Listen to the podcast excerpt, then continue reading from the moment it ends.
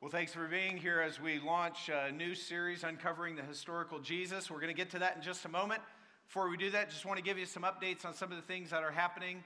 Of course, our building is coming along, and uh, we're, we're desperately trying to figure out if we're going to make our deadline for a big event we have called Sword Dunk that's going to be here uh, in uh, March 13th, I think.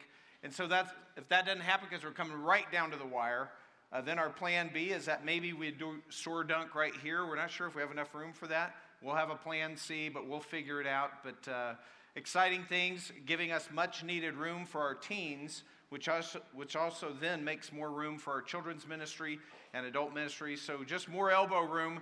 Just what we need is our God continues to bless and grace continues to grow. And then, as you heard, uh, during our video that uh, we have a team going to Thailand. They're going to visit our two orphanages there. And I, I, think that's so important for them, and I think it's good for us.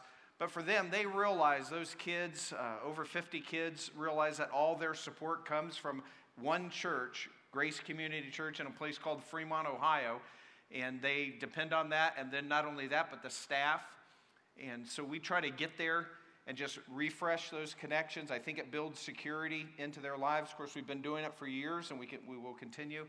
But uh, basically, just regarding what's happening in our ministry, if you, if you give or, or you serve here at Grace, I just want to say thanks. Thanks for making our ministry possible. Thanks for partnering with us. Well, uncovering the historical Jesus. Very interesting. Just a couple of days ago, I, uh, I was ta- uh, talking to a, a, young man through um, social media, and he was kind of challenging me, and I talked to him before, but he was challenging me now on something different that I don't remember us ever discussing before, and I don't know if maybe he got one of the flyers in the mail or what prompted it. But he was basically making the argument, or, or referring me to somebody that was making an argument, that Jesus never existed. This is kind of new. Uh, the whole thing, some people saying, no, here, no serious historian, whether they're Christian or not, denies the existence of a man named Jesus of Nazareth in the first century. I mean, it's just a given. And as I was trying to interact with him, he said, Well, you think that because you're a Christian? I'm, no, I think that because of history. I mean, I'm not a Muslim, but I recognize that in the sixth century there was a man named Muhammad who conquered some cities and began that religion. I mean, I'm not denying that he ever existed. Nobody done. Jesus Christ is the most famous human being in all of history, all of, of world history. And, uh, and, and you just have to know that, and we can we have evidence of Jesus all around us. As a matter of fact, the evidence for the life of Christ is so interwoven into our culture I don't think you could go uh, hardly, well, for example, this building or the way cities are named or places are named.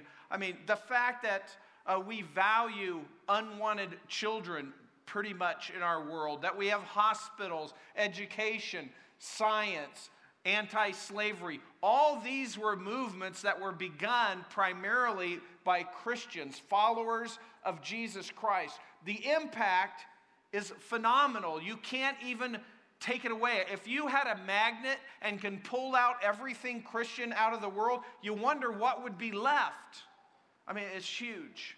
And you just have to know that. No, no historian denies the reality of Christ's existence. The question was, and what was is very much debated, is exactly who Jesus was. Now you can argue that, and that makes sense uh, who Jesus was, and, and that's exactly what this series is all about. And uh, Jesus Christ has impacted more cultures around the world than anyone else. He's brought more changes to culture than anyone else.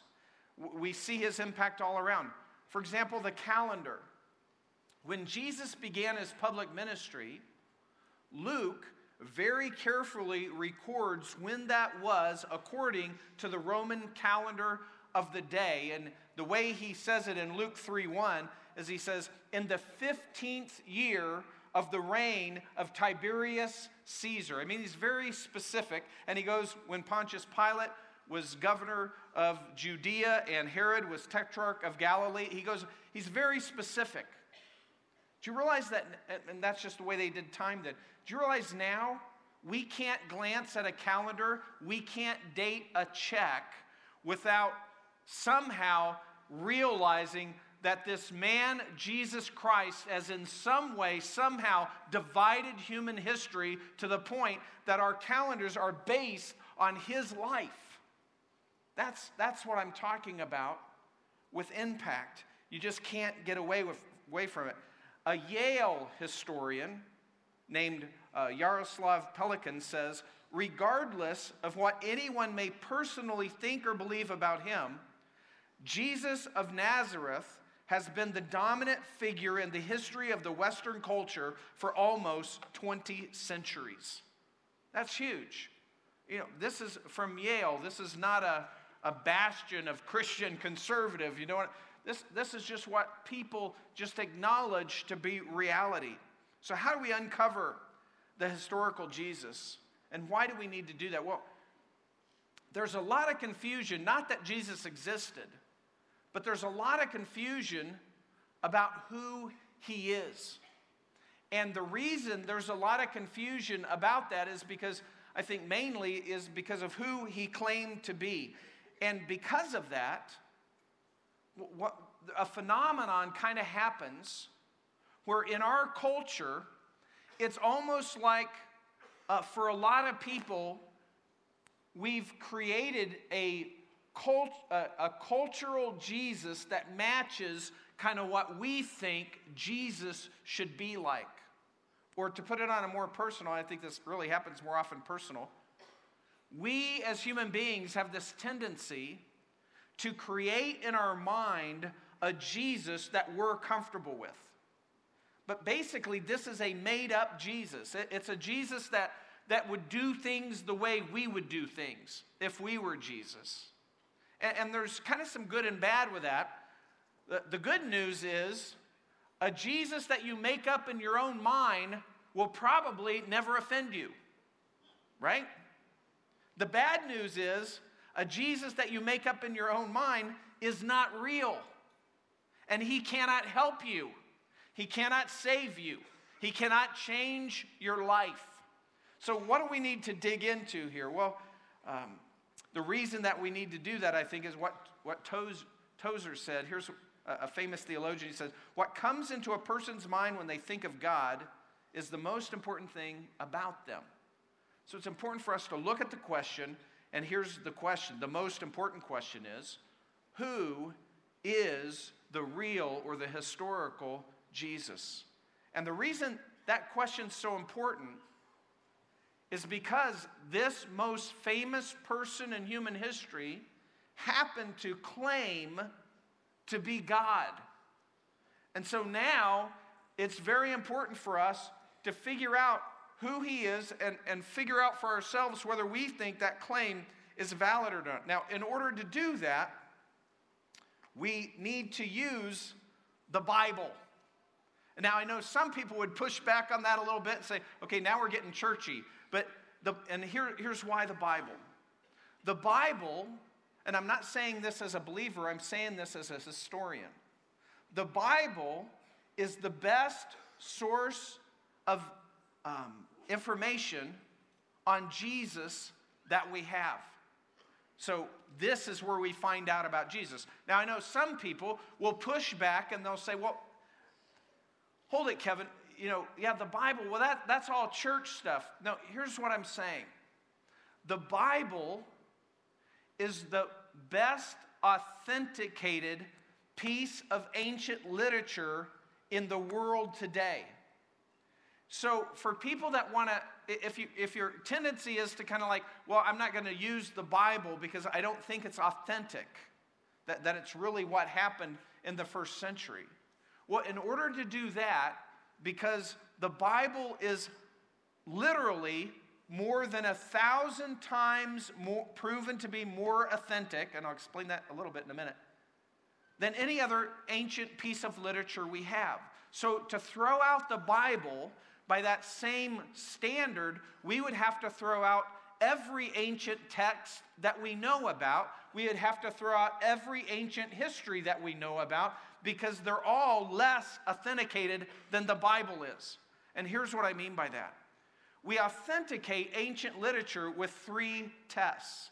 All ancient literature, whether it's the Bible or not, three tests. The first test is from the date of the original writing, how long is it until the first copy that survives? How much time has elapsed before the first copy?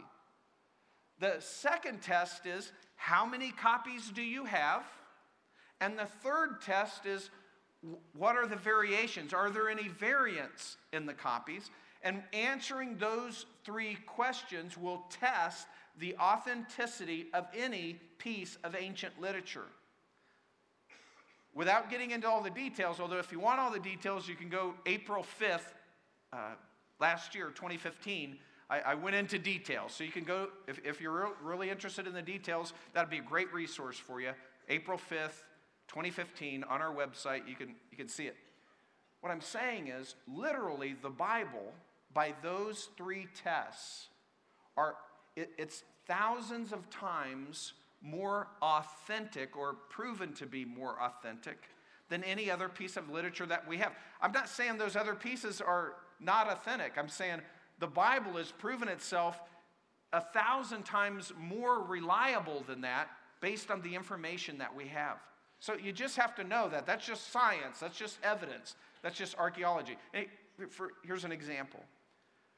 Within a hundred years of when the Bible was written and the New Testament was all written in the first century, within a hundred years of the original writing, and there's no originals of any ancient literature because of what they wrote on disintegrated, but within a hundred years, we can find fragments of this Bible, the New Testament, and they exactly match, besides the language, exactly what we have in our Bibles today.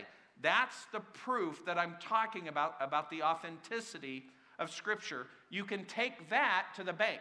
Now, believing what's said, as far as do you believe the stuff's in there, that's another, that's another question. But knowing that that's what was actually said in the first century, that can be proven. So you just have to kind of have that squared away in your mind.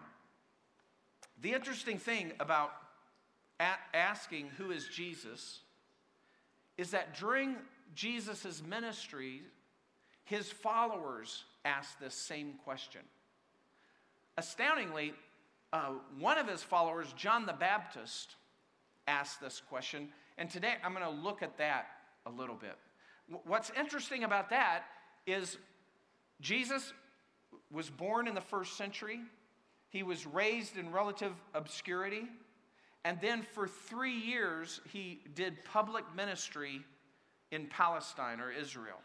Just three years, three brief years, and then he was crucified. So that's kind of the timeline. Well, when his public ministry started, it was John the Baptist, who's actually a cousin to Jesus um, on, on Jesus' mother's side, but John the Baptist baptizes Jesus, even though he's saying, I shouldn't be baptizing you, you should be. And Jesus says, No, just, just go with it here. And so John the Baptist baptizes Jesus. That kind of inaugurates the three years of public ministry that Jesus has. And so this guy was kind of on the inside track. I mean, he was one of the earliest followers of Jesus. This even before the disciples. I mean, he's there at the very beginning. He sees some amazing stuff that's been recorded for us. But then something happened after Jesus' ministry began. He kept on preaching in the desert. People came out to hear him, and, and he kind of got sideways with Herod, talking about Herod was doing something wrong. He was married to his, he had taken his brother's wife as his wife, and John actually preached against that. Herod threw him in jail. And then shortly after he's in jail, he was actually beheaded.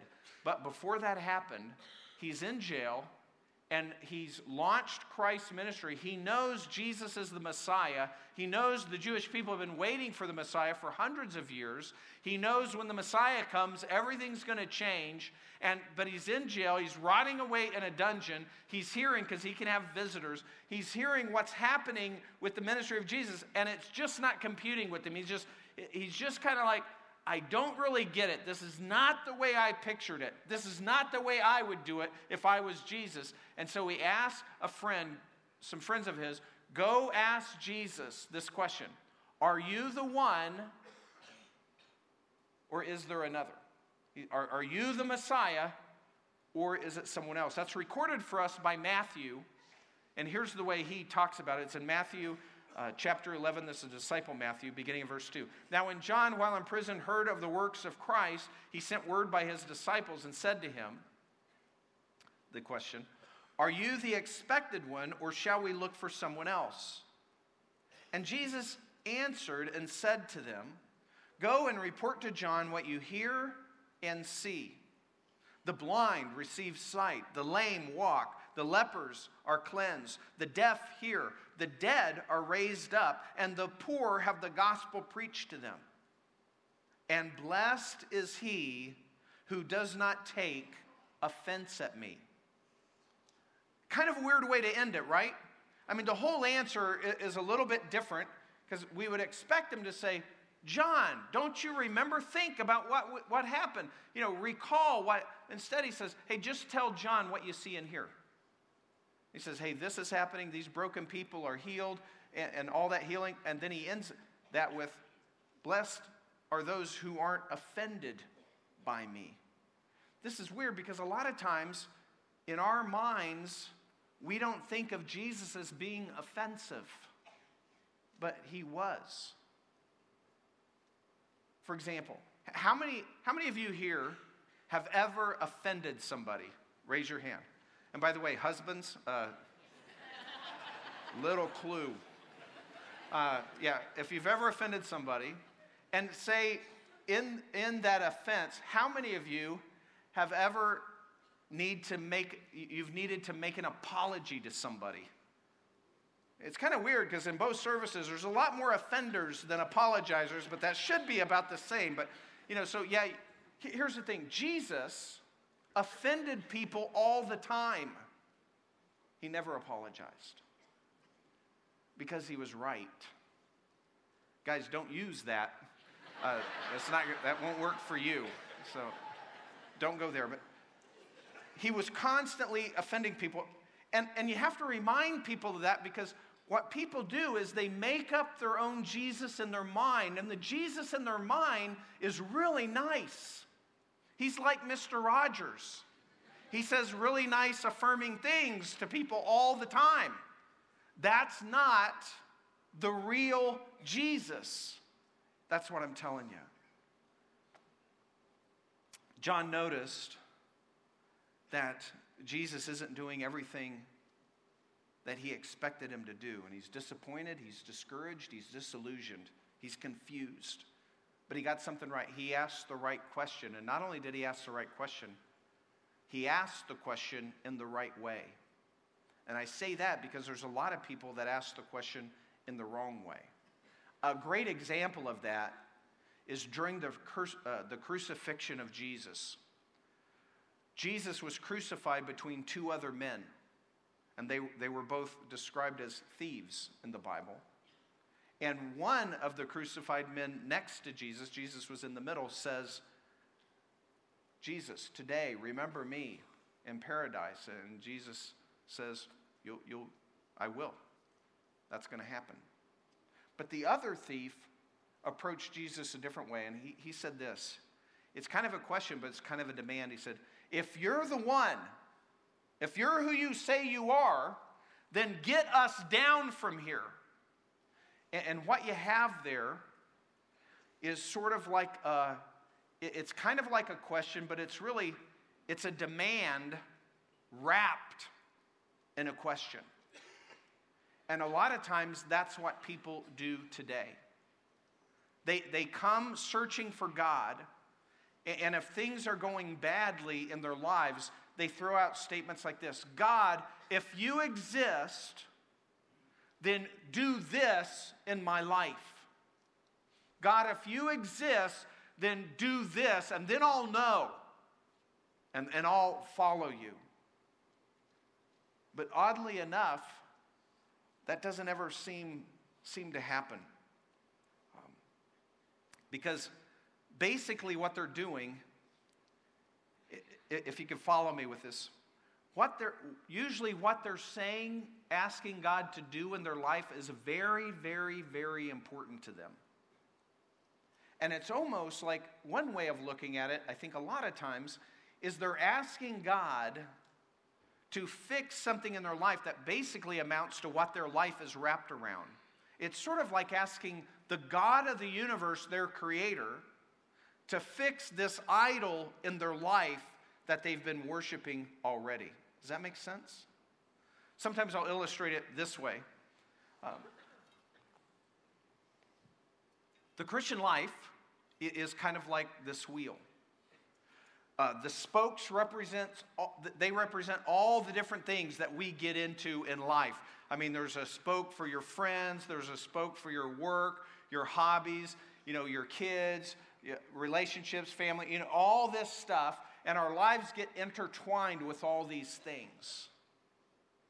But in every life, something is at the center whatever's more, most important to you, what you live for. For some people, it's work or success. Everything revolves around that. Or looking the way they're supposed to look, the image, everything revolves around that. Or it could be family, it could be anything, it could be good stuff. Whatever's in there, that's what your life revolves around. What I'm saying is, a lot of times when people are trying to figure out God, they'll say, This gets messed up, something bad happens to this. Say, a guy that is all about success has a setback at work. And, and it's serious. Maybe he loses his job and he says, God, if you're God, fix that. But what, what you're asking God to do is make another idol in your life. And, and here's the thing we, I, we talk about apologetics. Apologetics is a fancy word that, that means talking about the defense of Christianity and the Bible uh, through uh, rational thinking. So that's apologetics. And we love apologetics. So a lot of times we'll talk about science or, or anything else to talk about the truth of what the Word of God says or anything. And, and I love apologetics. I may love apologetics too much because I just like interacting that way.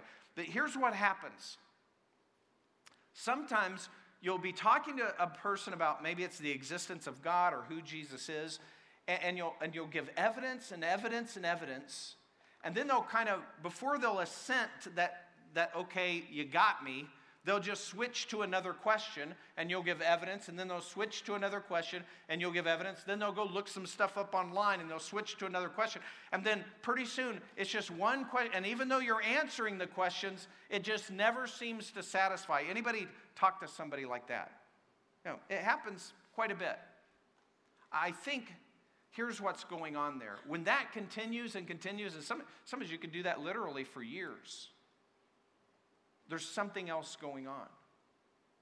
What I believe is happening most of the time, because it's the same thing that happened to us, at some point it becomes less about the evidence and more about what you want to be true. So, when we're talking about God is real and that Jesus Christ is God in flesh, those are some pretty heavy duty statements. But you can't ponder that very long before you realize if this is your life, all of a sudden you go from theoretical and you go from apologetics, and all of a sudden you start getting personal. You get personal because, and we've all come to this point, if you're a believer, you've done this, where at some point you're considering it, but then it gets personal because you realize if this is true, it has major implications on my life. What I'm saying is, if this is true that Jesus is God and He's creator and He's the king, then actually I know He belongs here in the center of my life. I don't know that if I want, I don't know that I want God there. And so now all of a sudden it becomes less about the evidence and much more about whether you want whatever you want to be true. It's less about the evidence and it's more about, I don't really deep down want that to be true because the implication is I should be serving God, following God. That's the problem. And so if you're here and you're kind of wrestling with that, that that's, I just want to make you aware of, of there's a, a kind of a deeper issue that may be affecting how you approach this topic. So if you're here as a skeptic, first, we're glad that you're here. But I just want to alert you to the fact that sometimes if you need evidence, get the evidence. But as you keep piling up evidence and you keep searching for other chinks in the armor, and, and you pile up more and more evidence and you get all those questions asked, if, you're, if that's where you're at and you've been doing this for a long time and you keep getting answers to where you don't even go back to those questions anymore, maybe it's, it's not a problem with the evidence. Maybe the problem is that you don't want it to be true because of the implications that it has on your life. Does that make sense? Well, if the most important question is who is Jesus, well, then logically, our next challenge is discovering the answer. So, who did Jesus claim to be, and who did, does the Bible say that he is? And I've already basically mentioned that. And we see this several times because sometimes you'll hear people say, well, Jesus never claimed to be God. Jesus did claim to be God. In John 10:30, he said, I and the Father are one. And some people might push back and say, okay, well, that's not exactly a slam dunk that he's saying he's God. If he says, I and my Father are one, I could say, me and my wife are one. No, it is because he was, this all happened in a context. He's talking to some Jewish people, some Jewish leaders. They know exactly what he means by that, and we can see that from his reaction because here's the reaction three verses later. They, they start wanting to stone him. And here's what they say We are not stoning you for any of these, replied the Jews, but for blasphemy, because you, a mere man, claim to be God. You see, when Jesus said, I and my Father are one, they knew you're saying you're God, and they're stoning him. Now, when they said that to Jesus, Jesus could have said, Oh, no, no, no, no, no, that's not what I meant. Oh, is that the way you took that? Well, no wonder you're so. No, no, Jesus didn't deny it. Jesus took that. That's not the only time that happened, by the way. In John 8 58, he's confronted by some other religious leaders. And, and here's what happens there. He's, Jesus said to them, Truly, truly, I say to you, before Abraham was born, I am. Now, that doesn't mean a whole lot to us, but if, you're, if you know a, a little more about the Bible, you'll discover that when Jesus says, I am, I am is actually the personal name of God that God revealed to Moses. Yahweh means I am. So when Jesus says, they kind of talk to him, You're not greater than Abraham. And then he responds to them and says, Before Abraham was, before Abraham even existed, I am. And they understood that he was saying he was pre incarnate God when he's saying that. He existed before Abraham. And again, how do we know that's what he is saying? Because the people who are right there hearing him in his own language react violently. Again, they pick up stones to stone him. Why? Because they recognize that he's using the Old Testament personal name of God, and that would be blasphemy, saying he's God. So they react that way. You have all the disciples Thomas, remember, he was kind of the doubting guy. What did he said? He said to Jesus, "My Lord and my God." Jesus doesn't correct him. He, he accepts that. The apostle Paul describes Jesus as our great God and Savior, Jesus Christ. Peter, who walked with Jesus for three years, says the same thing our God and Savior, Jesus Christ. He's saying Jesus is our God. And then Jesus is saying he's the only way to God. And, this uh, a verse a lot of people have heard before, John 14, 6, where Jesus said to him, I am the way and the truth and the life. No one comes to the Father but through me. Now, when Jesus says this, what he's saying is every other, by the way, this was offensive then and this statement that Jesus says is offensive today. Because what he's saying is every religion that's not based on us coming to the Father through Jesus and that as the only way is false religion. So that offends people now and it offended people then. What Jesus said was often offensive. You just have to know that. Now, what's interesting is how Jesus answers John when John asks the question from prison. Because he could have answered in a different way. Hey, remember, remember, like I was saying. But instead, he says, Go and report what you hear and see. Why does Jesus answer this way? Why does Jesus say, Hey, well, here's what you tell John. Just tell him everything that you've seen happening here and, and what you hear me saying. Go tell him. And, and then he talks about, Hey, you're seeing all these, all these healing miracles. But then remember how he ends it? Blessed is he who, who doesn't take offense. What's offensive about that? Blessed is he who does not take offense at me. What's offensive about miracles? Everybody likes miracles, everybody likes healing. You like it if you're watching it, you like it if you're healed. I mean, it's a party. I mean, everybody's liking that. What, what's so offensive? Well, he healed people physically to prove that he was from God so that people would listen to what he was saying, and what he was saying was offensive. Does that make sense? Healing's not offensive. We're all good with that. It was what he was saying. That's what offended people because he was making exclusive claims about himself and God. And that's offensive today. Here's what's offensive. When we share the gospel with somebody, and gospel is just, it just literally means, that's a Greek word that means good news. When we share the good news with other people, what we mean, Christians, when we say this is good news about what Jesus did, there, it's good news, but it's also incredibly offensive. Because before you understand it to be good news, you have to embrace the offensive news, and here it is.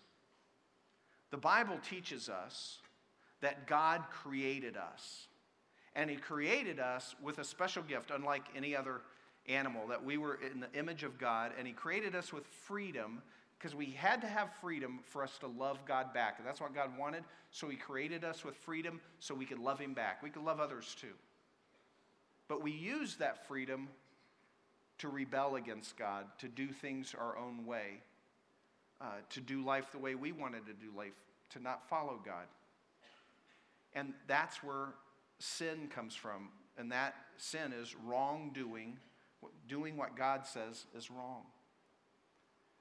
What God is and Jesus is telling us, by the way, talk about offensive. Jesus talked about hell in the New Testament more than anybody else. Hell. Well, what's hell? Well,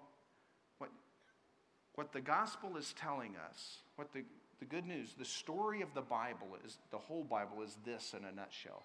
God created us, He gave us the free will to love Him back. We didn't do that. We rebelled and we did our own thing. God gave us the Ten Commandments so we would know what's right and wrong, and we didn't do that either. We couldn't even do that. We weren't good enough to do that. And then there was the whole sacrificial system that was all like, okay, because you've done these offenses to God, that's really serious. And so you need to sacrifice this innocent animal, this innocent, perfect animal, a perfect lamb or perfect bull, perfect goat. You need to slit its throat, drain its blood. I mean, it, it, and you have to keep doing that because this only covers very temporarily. Next year, you got to do it again and again and again, and the blood's just flowing all the time and for all these different offenses or all these different sacrifices, and the blood just flow and flow and flowing, whether it's in the tabernacle in the desert or when they built a temple, blood's flowing all the time to remind the people how serious their sin was in the face of a holy and righteous God. But all that was pointing to the Messiah that would come, the whole Old Testament. And Jesus Christ would come, as John introduced him, the Lamb of God the Messiah, the one that's going to make everything right. Well, what needs to be made right? Well, it's this. Here's the offensive part Jesus is telling us that all of us are so sinful, so wrong, that the right punishment for our wrongs is an eternity separated from God in a place called hell. He's saying, and, and the reason that's offensive is people think, well, yeah, I'm not perfect. I'm, but I'm a pretty good person. Jesus is saying, You're not perfect and you're not a pretty good person. You're a, a terrible person. You've done terrible things, however you want to phrase it. You have done terrible things. You've sinned against a holy and righteous, infinite God who is your creator. You've rebelled and sinned against him. But that's offensive because people think, I haven't done anything that deserves that kind of punishment. Forever in hell, away from God, can't work my way out of it. I'm not that bad. I'm not perfect, but I'm not that bad. And Jesus says, Yes, you are. All of us are. It's offensive. And the problem is, we always underestimate our rebellion, our sin, our wrongdoing in the face of a perfect God. And if you're kind of sitting here right now and thinking, wow, I can't really think of when I've sinned lately, let me help you with that. there, there's something in the Bible called the Ten Commandments, the standard of righteousness. Remember what, what they were? I'll, I'll do it in reverse order. First, don't covet. Don't ever want anything that somebody else wants. Somebody else has, I mean. Don't ever want anything somebody else has. Don't ever tell a lie or twist the truth for your advantage or deceive. Don't ever steal. Don't ever take anything that doesn't belong, ever, not once. Don't commit adultery and don't even think about it in your heart, ever. Don't murder anybody or even hate somebody in your heart, ever. Honor your mother and father 24 7, all the time they're alive on this earth. Always keep one day in seven as separate and holy to God. Never, ever take the Lord's name in vain. Don't ever worship anything else besides God. And number one is God should be first in your life every minute of every day for your entire life. How you think we're doing now? We're not doing good. And it's not just that we've sinned and rebelled, we've sinned against a perfect, infinite God. And because of that, the right punishment for our sin against a perfect, righteous, infinite God is an infinite time in hell separated from Him. That's the offensive part. The good news is that God allowed His only Son, Jesus Christ, at a point in history 2,000 years ago, to come to this earth and clothe Himself in humanity, born in an obscure stable to poor parents, raised in obscurity, and then began a brief public ministry for three years where he taught us what was right and he taught us about God. And eventually, at the end of that, he voluntarily allowed his creation to torture him to death in payment for our sins once and for all. Everything changed. But the only way we get that applied to our life is when we place our trust or our belief in Jesus and what he did. And he throws the door open. It's the most inclusive religion in the world in this sense. Anybody can come. Anybody can respond. He, he invites all to have a relationship with him based on faith. If you'll just come, if you'll just believe, if you'll just trust in Christ alone. That's what faith is. One of my favorite uh, authors is C.S. Lewis, and one of my favorite quotes, that some of you already know this is one of my favorite quotes I want to read to you because basically, besides asking the question and finding an answer, it's deciding on a response. Here's the way he puts it talking about people who kind of have their own view of Jesus. Here's what he says. I'm trying here to prevent anyone from saying the really silly thing that people often say about him. Talking about Jesus. I'm ready to accept Jesus as a great moral teacher, but I don't accept his claim to be God. That's the one thing we mustn't say. A man who is merely a, a man, and said the sort of things Jesus said, wouldn't be a great moral teacher. He'd either be a lunatic on the level with a man who says he's a poached egg, or else he'd be the devil of hell. You must make your choice. Either this man was and is the Son of God, or else a madman, or something worse. You can shut him up for a fool, you can spit at him and kill him as a demon, or you can fall at his feet and call him Lord and God. But don't let us come with any patronizing nonsense about his being a great human teacher. He hasn't left that open to us, he didn't intend to. That's a great way, said more eloquently than I can say. That if you have a make believe Jesus, that you think he was a great moral teacher, but he really has no, no authority in your life, he's, that's not the real Jesus, and he can't help you. The real G- Jesus is the judge. You know, people like it when Jesus says, hey, don't judge and pull the log out of your own eye before you do that and love everybody. People like that, and that's part of Jesus' teaching. But they hated it and still do when Jesus says, I'm the only way. And by the way, Jesus is the judge of the universe. And so the question is, is will you come to him? And here's what I'm asking.